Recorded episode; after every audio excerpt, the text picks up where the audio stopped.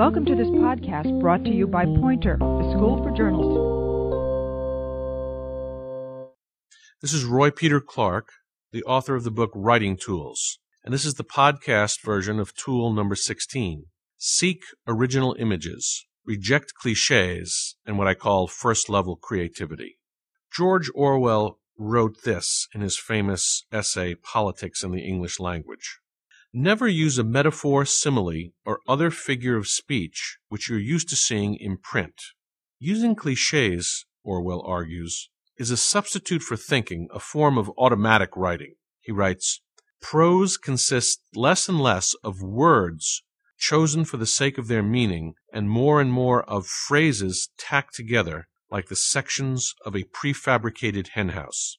That last phrase, a prefabricated henhouse, is a fresh image, a model of originality. The language of the people we write about threatens the good writer at every turn.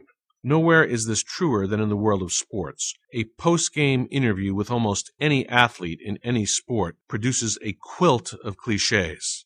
We fought hard. We stepped up. We just tried to have some fun. We played it one game at a time. It's a miracle that the best sports writers have always been so original. Consider this description by Red Smith of one of baseball's most famous pitchers. This was Easter Sunday, 1937, in Vicksburg, Mississippi. A thick muscled kid, rather jowly, with a deep dimple in his chin, slouched out to warm up for the Indians in an exhibition game with the Giants. He had heavy shoulders and big bones and a plowboy's lumbering gait.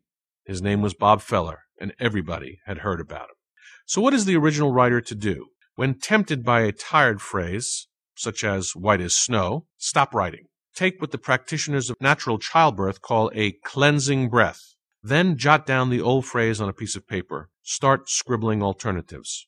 White as snow. White as snow white. Snowy white. Gray as city snow. Gray as the London sky. White as the Queen of England. Saul Pett, a reporter known for his style, once told me that he created and rejected more than a dozen images before brainstorming led him to the right one. Such duty to craft should inspire us, but the strain of such effort can be discouraging. Under pressure, write it straight. If you fall back on the cliche, make sure there are no other cliches nearby. And that's Tool 16 Seek original images, reject cliches, and first level creativity.